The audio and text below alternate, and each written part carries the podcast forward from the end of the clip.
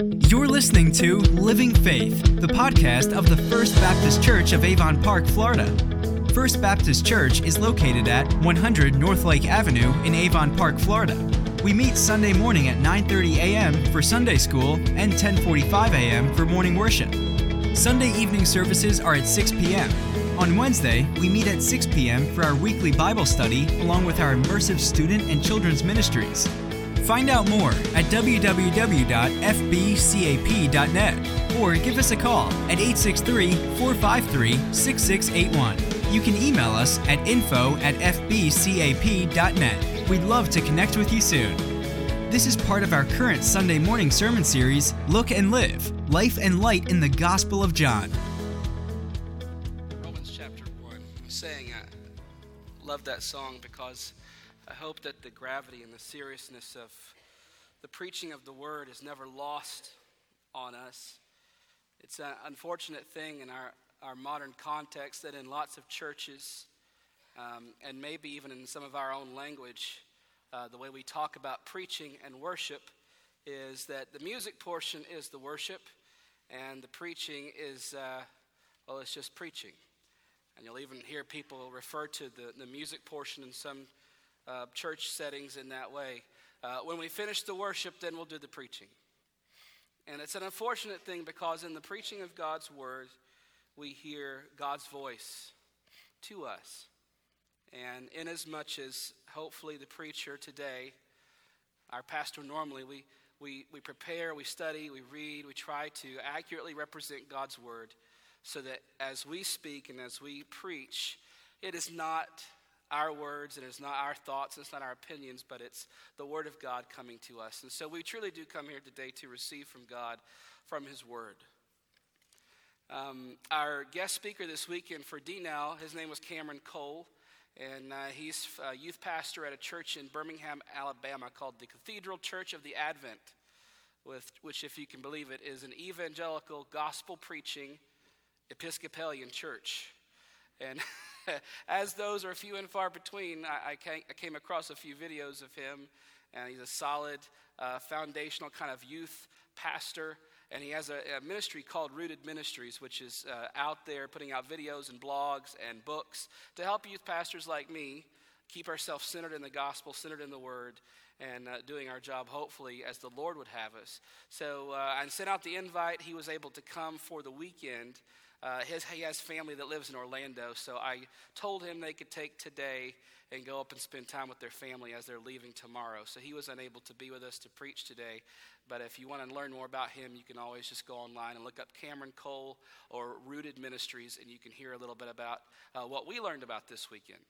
Our theme, if you cannot tell by the TVs and the banner and everything, is the lies we believe. And we're going to get a little bit into that theme today. But first, I wanted to tell you a story from Genesis chapter 25. You don't have to turn there, just listen to me. It's a familiar story. And that is that Jacob and Esau, two sons of Isaac. Esau was born first. Esau had the blessing, Esau had the inheritance. It was his. In ancient Near Eastern culture, in that culture, the firstborn was everything. Firstborn sons were everything. They received the birthright, they received the blessing, they received the inheritance. It was theirs. Esau was a hunter. And one day he was out hunting and he was famished, exhausted. And he wanted nothing more than just something good to eat and just to sit down and rest. And in a moment of weakness, he came across Jacob. Jacob was preparing a pot of stew. And Esau, who knows what the conversation was, I would give anything to have some of that stew.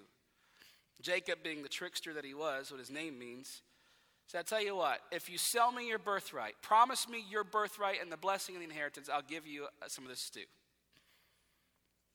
And as stupid and unbelievable as it sounds, Esau said, Okay,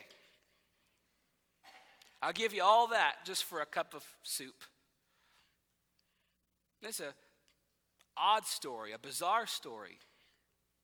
Maybe Esau didn't mean it. Maybe he just wanted the soup and he was just going to, I was just tricking you or whatever. But later, Jacob ends up, if you remember, making sure that it happens and deceiving not only Esau, but his father Isaac into giving him the blessing. Now we know this was God's will all along through Jacob.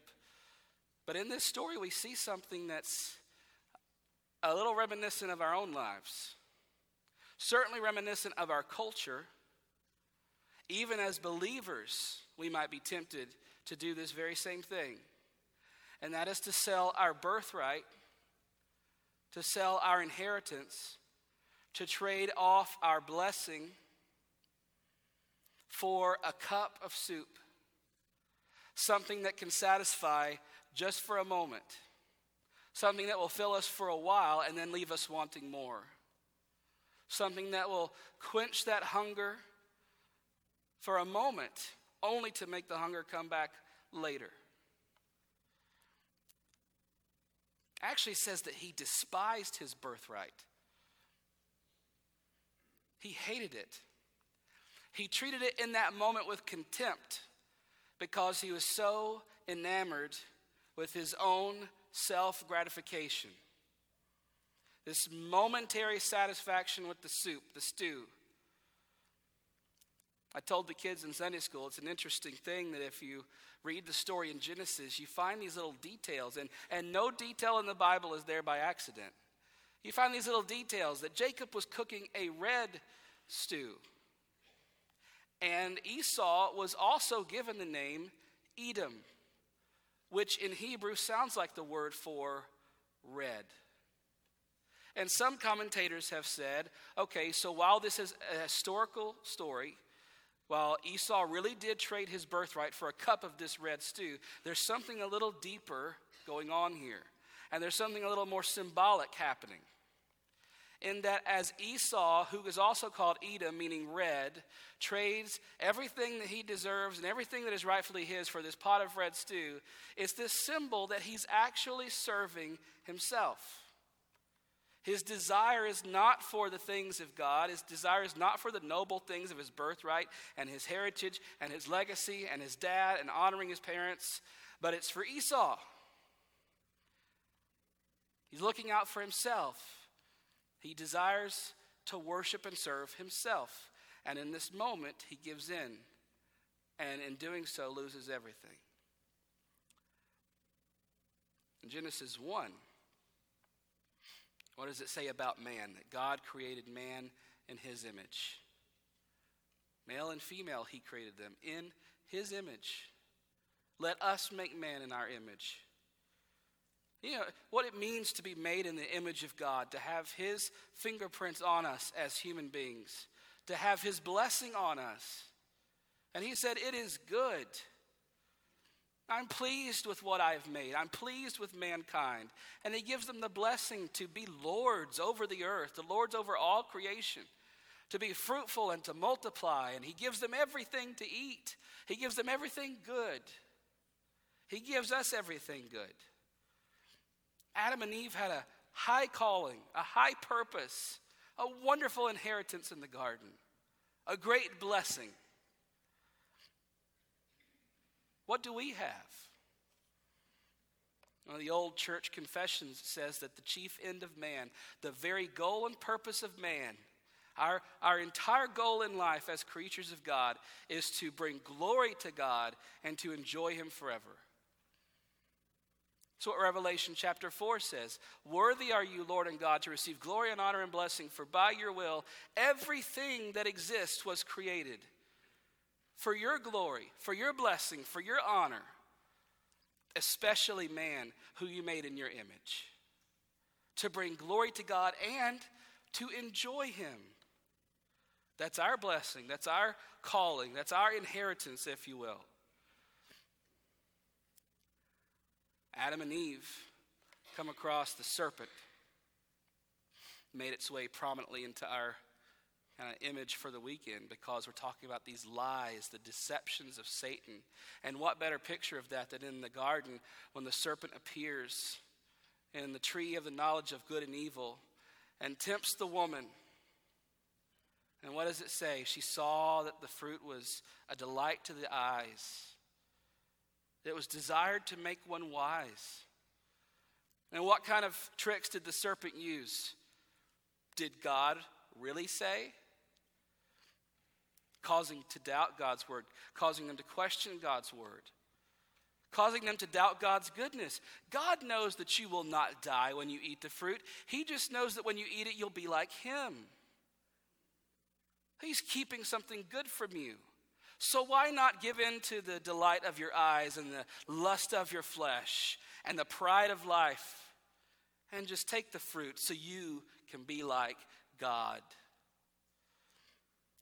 Eve in her weakness and Adam in his weakness fall.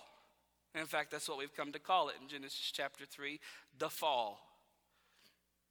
Satan, using his deceiving trickery, fools these people into giving up their divine birthright and blessing for momentary satisfaction that brings eternal death. As Esau gave up everything that was good for him for a pot of soup. And we, with our purpose, our goal to glorify God and enjoy Him forever, daily, daily exchange it for things that can never satisfy grasping at purpose and goals and aims and fulfillment in things that can never bring it eternally. And in that way, we're no different from Adam and Eve, and we're no different from Esau. And we fall prey to Satan's tricks and his deception, not understanding this that Satan hates you. Satan hates you. Satan hates me. He despises you. As a creature of God with his image, with his blessing, with his dominion, Satan hates you. And Peter says he's like a roaring lion, roaming about, seeking whom he can devour, who he can destroy, and leave nothing but a dead rotting carcass. He tempts us with desirable things. He makes plausible arguments. He makes it look great, but the end is death. Specifically, this weekend, we've been talking about how Satan fools our minds and our hearts, and how he comes in our society and our, our culture telling specific lies that he knows fits with our culture. He knows what the media is saying. He knows what pop culture is saying. He knows, just like he did with Eve, he knows where the weakness is. He knows what to say. He knows what to offer. He knows how to make it appeal. And if we're not careful, even as believers, we can be tempted to say, that sounds great, that looks great, and to buy into it without understanding that it's contrary to God's word and therefore contrary to our good and God's glory. Now, in Romans chapter 1, we read about this exchange, this bad deal that we've made with Satan. Romans chapter 1, starting in verse 21. For although they knew God, they did not honor him as God or give thanks to him, but they became futile in their thinking, and their foolish hearts were darkened. Claiming to be wise, they became fools and exchanged the glory of the immortal God for images resembling mortal man and birds and animals and creeping things. Therefore, God gave them up in the lust of their heart to impurity, to the dishonoring of their bodies amongst themselves, because they exchanged the truth about God for a lie and worshiped and served the creature rather than the Creator, who is blessed forever. Amen. Let's pause for prayer and then we'll dig into this text today. Thank you, Lord, for your word. We thank you for the Holy Spirit, and we ask Him right now to be with us, to open our hearts and our minds and our ears to receive what you have for us today. That you might cultivate in us the image of your Son, Jesus, that you might draw unbelieving hearts to yourself this morning, that you would indeed show us Christ and reveal your glory through the preaching of your word. In Jesus' name, amen. These couple of verses have been our theme for the weekend. Uh, the student, hello. The student, the, the students in their general sessions with Cameron uh, were going over three specific lies that the culture tells us.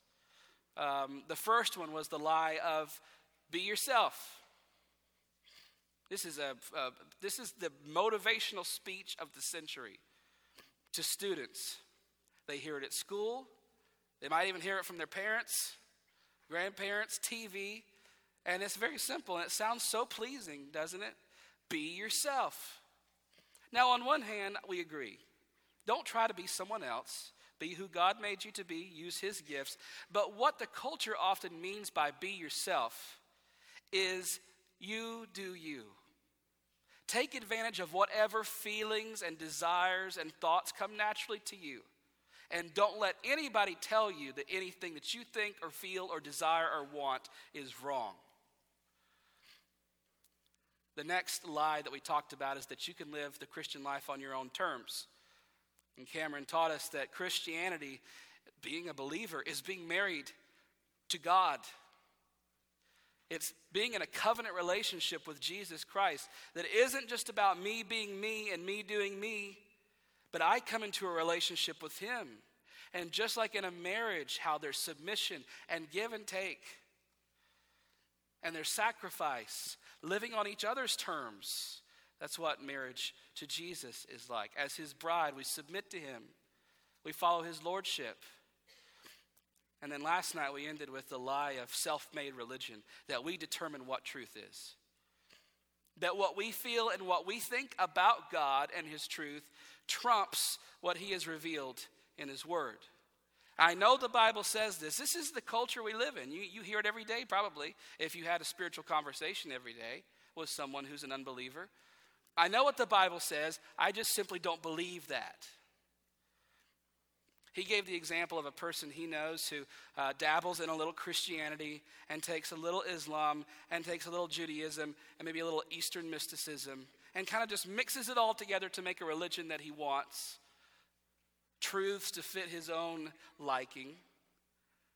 And I like this, what Jesus says, but I like what Buddha says here, and I like what this guy says. Someone's live by kind of all of it, as if truth is some sort of uh, buffet that you can just step up to and take what you want and leave what you don't want, and whatever makes you happy.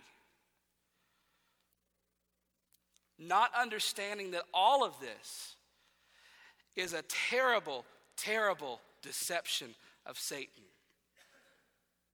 who wants nothing more than for you to believe in yourself. He wants nothing more than for you just to follow your own thoughts and imaginations about God. Why not make a God in your own image? Why not determine what truth is for yourself? I read some old dusty book and listen to some people talk for an hour or whatever on Sunday morning and think, well, this is truth. Why not just make your own truth? Why not believe your truth? And in their home group sessions, they talk through this passage, Romans chapter 1, verses 21 through 25, this bad deal. Paul says there in verse 25 that we've exchanged the glory of God. We've exchanged the very worship of God, the thing we were created for. Remember that purpose? To glorify God and enjoy Him forever. We've exchanged that, our blessing, our inheritance, for a lie. And Paul says this is the height of foolishness. We've made fools of ourselves because we've fallen for Satan's lies and chosen sin and idolatry and worship of ourselves over God, His Word, truth, and glorifying Him. Now, the first thing Paul targets in verse 21 is our minds. That we have empty minds. It says, although they knew God, they did not honor him as God or give thanks to him, but they became futile in their thinking. Futile in their thinking. Now, the, the context leading up to this little brief passage in Romans is the context of judgment. That God is coming in judgment to the world. That he's going to come and pour out his wrath on sin and unbelief and wipe it clean.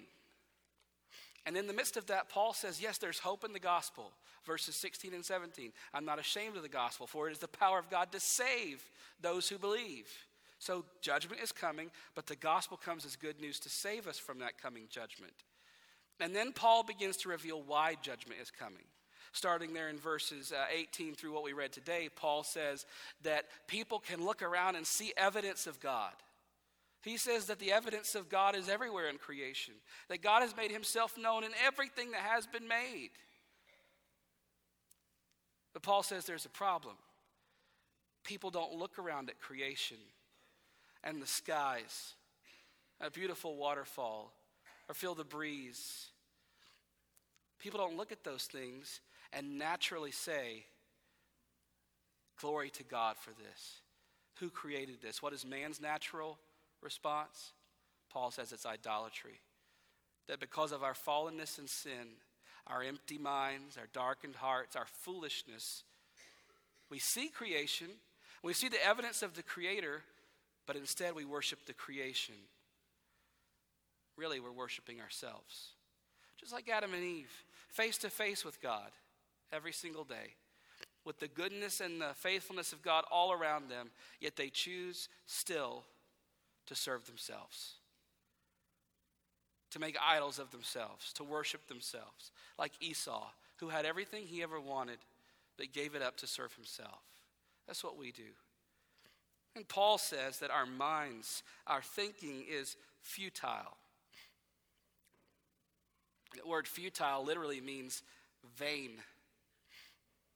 That all of our thinking and our logic and our reasoning is vanity because of our brokenness and sin. The kids learned a word uh, called noetic. The noetic effects of the fall. That when Adam and Eve fell into sin, something happened to our minds. That's what the noetic effects of the fall are those things that affect our minds and our intellect. It wasn't just this really bad thing that happened and now we're all sinful. No, it affected every single part of us, even down to the way we think, so that we cannot even think clearly because of sin. Satan has duped us out of being able to think clearly. And instead, our thinking becomes empty, vain. Paul says futile.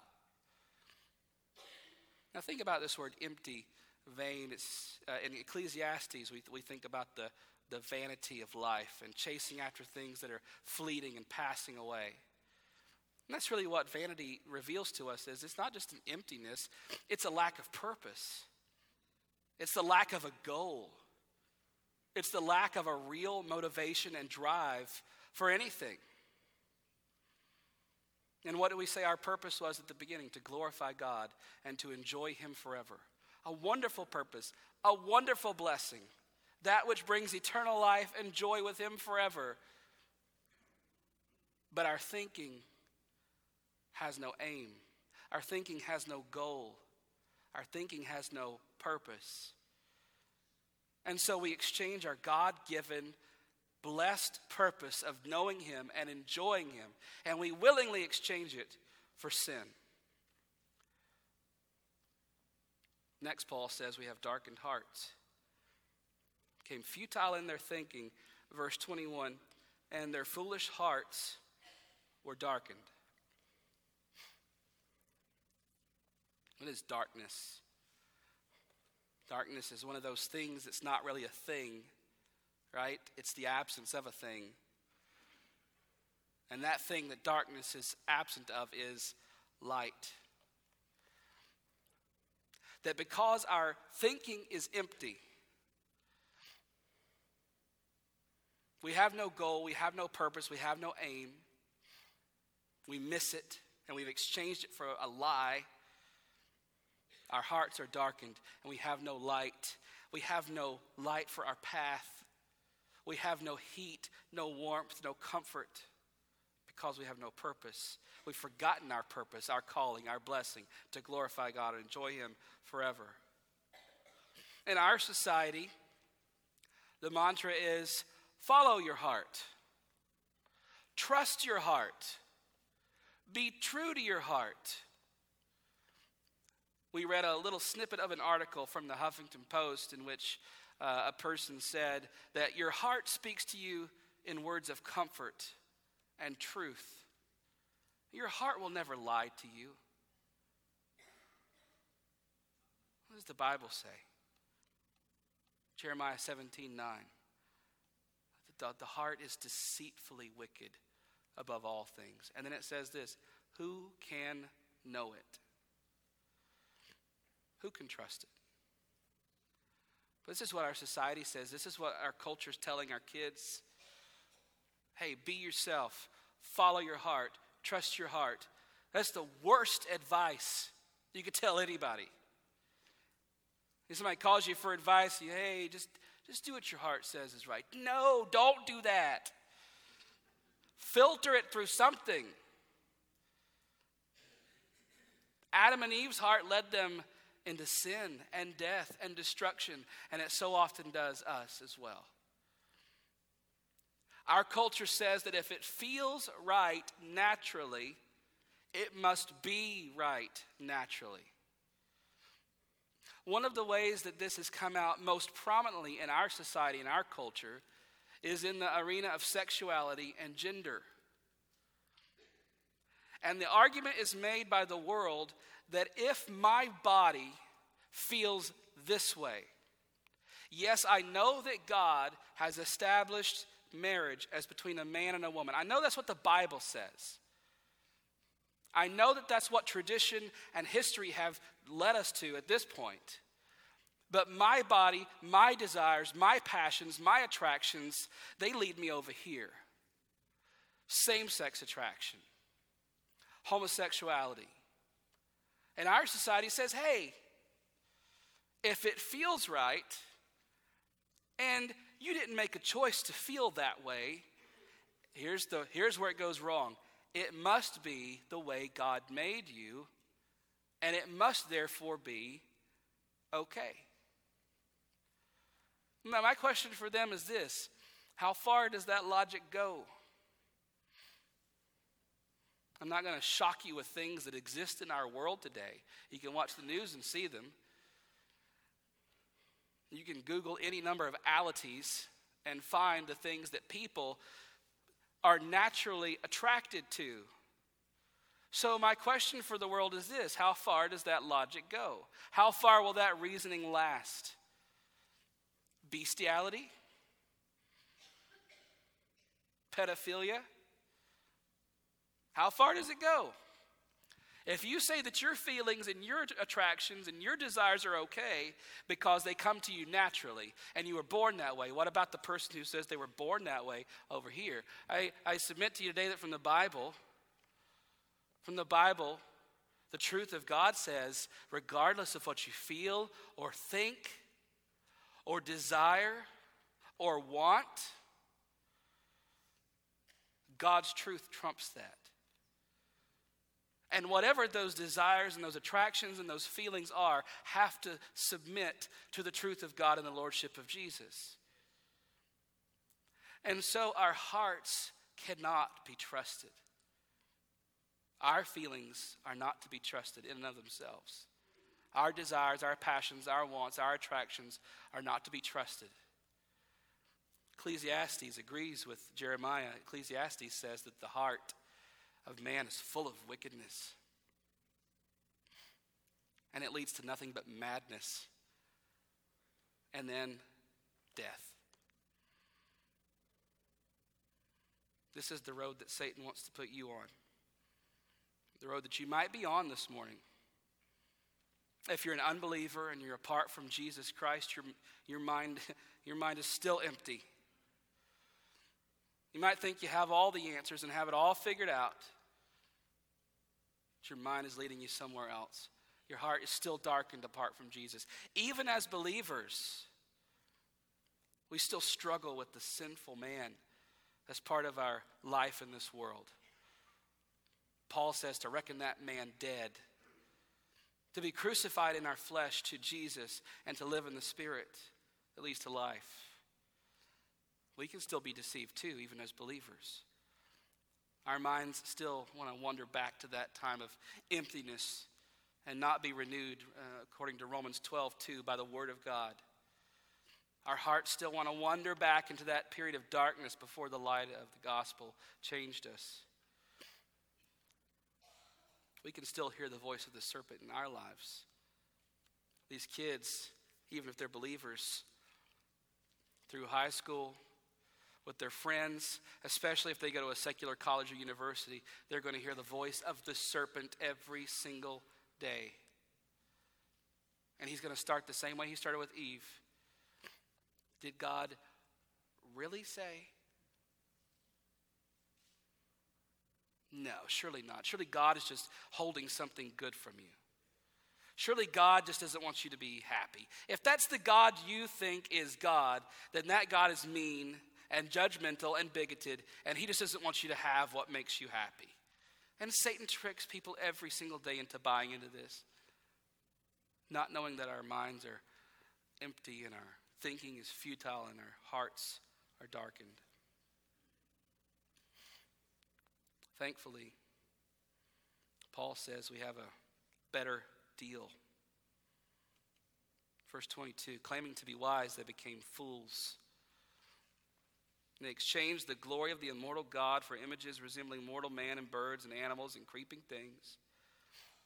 Therefore, God gave them up in the lust of their hearts to impurity, to the dishonoring of their bodies among themselves because they exchanged the truth about God for a lie and worshiped and served the creature rather than the Creator who is blessed forever. Amen. Our little um, theme verse for the weekend, if you were to see the front of the t shirts, which you might have already, is from John 17 17. Your word is truth. And Jesus, in his high priestly prayer, presumably in the garden, before he's about to go to the cross, he prays for his disciples and he prays for those who will believe in him through their word. That's you and me. And he says, his prayer, almost the climax of his prayer, is Father, sanctify them in your truth, set them apart. The world and its lies, and the serpent's voice, and his lies, and deception, and sin, and idolatry, all of those things are going to be pulling at you at these kids, at these students. He's pulling at them. Come over here, do this, worship this, serve this. And Jesus says, sanctify them, set them apart, protect them, guard them, make them holy by your truth. That's the agent by which God makes us holy. That's the agent by which God protects us from these lies.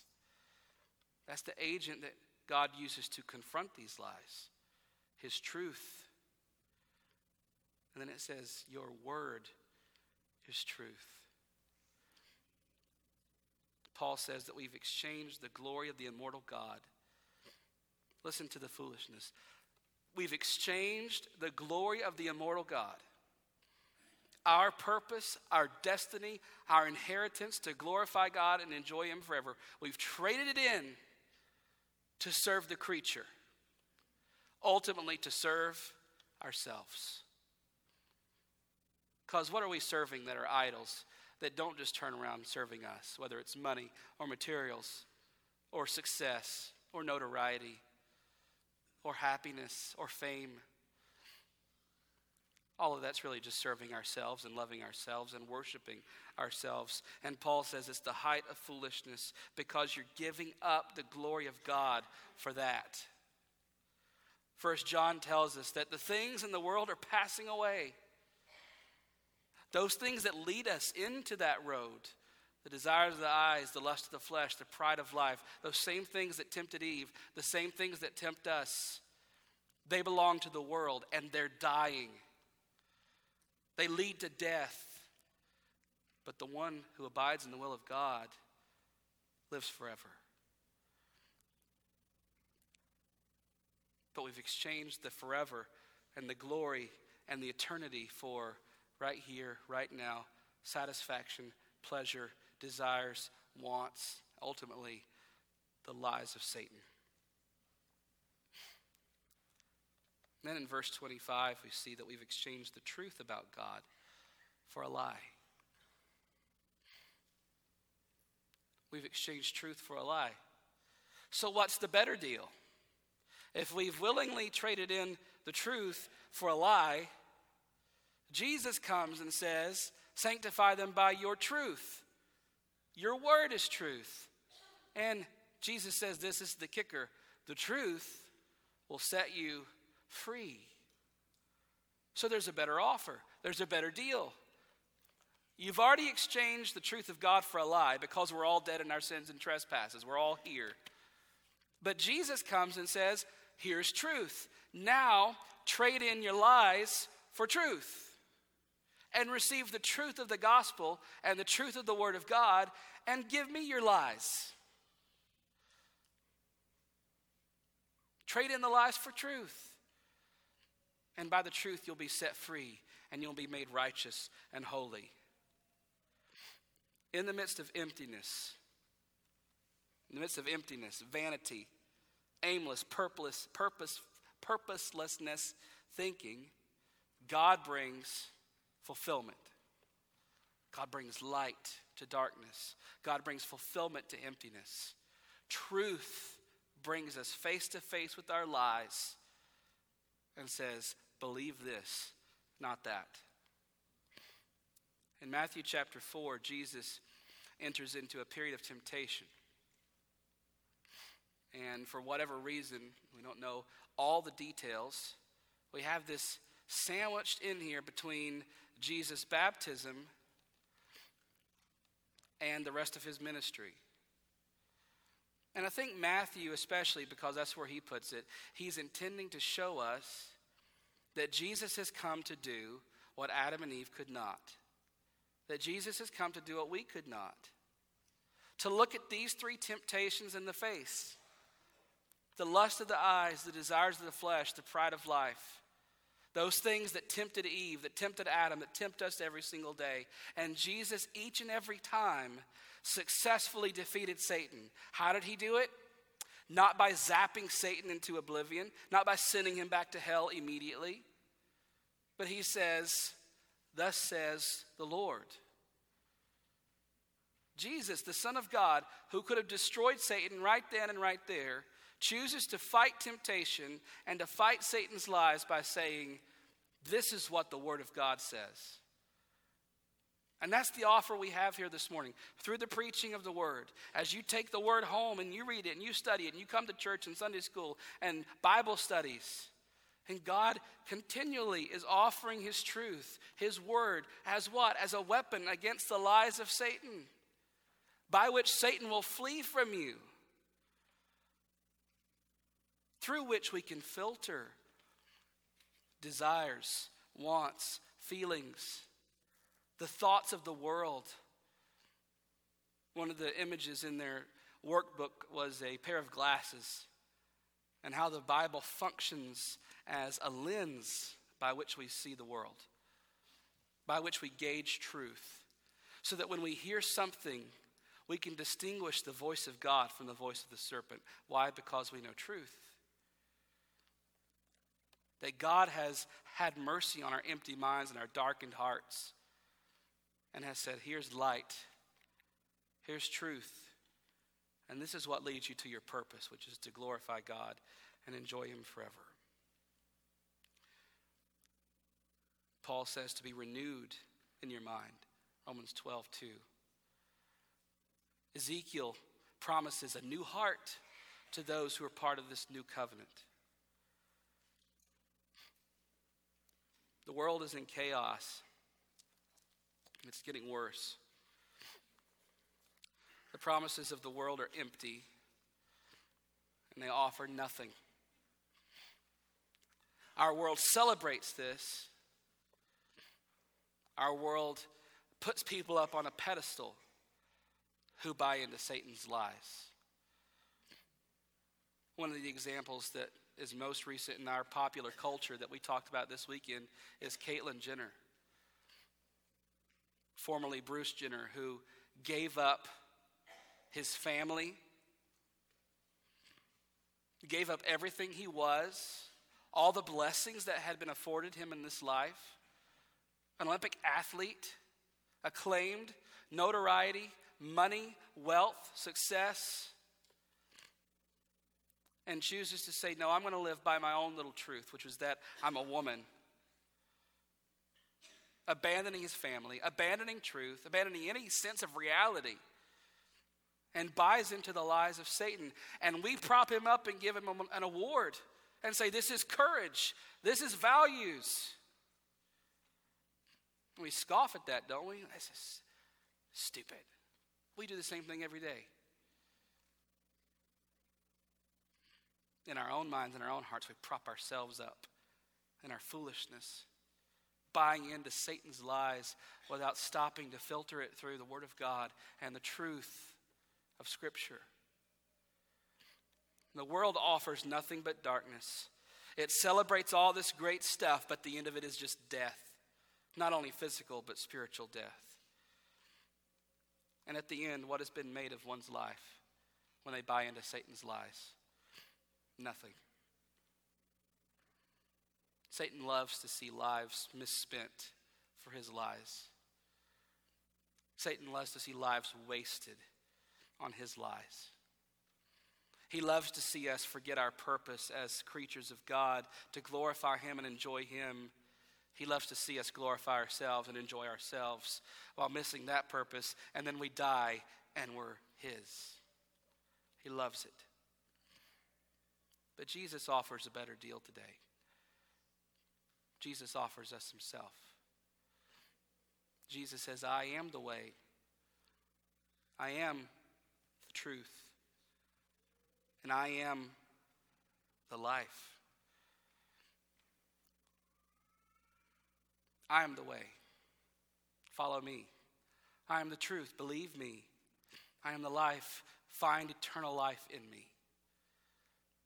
Three offers, three temptations.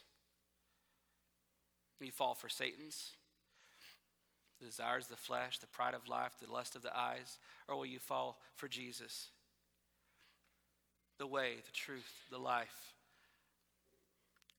We sang a song today, Mighty Fortress is Our God, and I was reminded of um, Martin Luther, who wrote the hymn. Talked about him a lot in October, the 500th anniversary of the Protestant Reformation. My wife and I had the wonderful opportunity to go to Germany this past August, September, right before um, the junk hit the fan here with Irma. We, we came right back into the midst of that. But in Germany, we got to kind of follow Luther's uh, footsteps from Wittenberg, where he nailed the 95 Theses on the church door, to uh, where he translated the New Testament into German.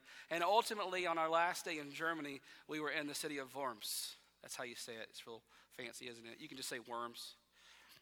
The city of Worms. And the place where he stood is no longer there, but there is a courtyard.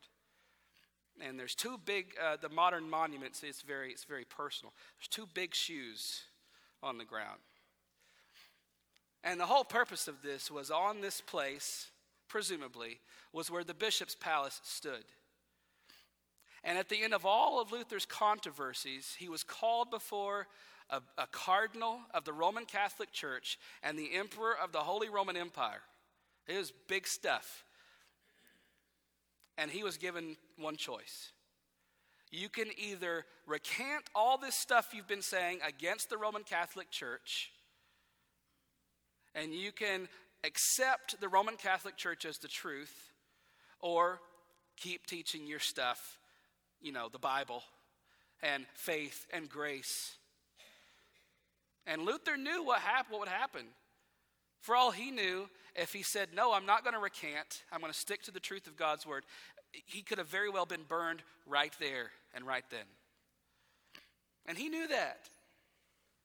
But he stood in that place, given this option, and he says, I will not recant because my conscience is held captive to the word of God. I can't help but teach and preach the things that I find here. Basically, burn me if you will, kill me if you will, imprison me if you will, but I'm not going to recant. Legend says he said, So help me God. Here I stand. And these two shoes are there, kind of hollowed out, and you can put your feet in them. And you're standing in Luther's shoes, big shoes to fill. You see the picture. And you're presumably in the same setting. So let's picture ourselves in that setting today. Faced with a decision follow God, live by His truth, live for His glory, serve the world and serve Satan. And the line of that hymn we sang today says, Luther said, Let goods and kindred go. Let this mortal life also be given away. The body they may kill, but it's God's truth that abideth still. And his kingdom is the one that lasts forever. Old song says, Build your hopes on things eternal. Hold to God's unchanging hand. This world is nothing but shifting, shaky foundation on sand. Let's build our houses on the solid rock of truth. With Jesus Christ Himself being the cornerstone, the foundation being the apostles and the prophets.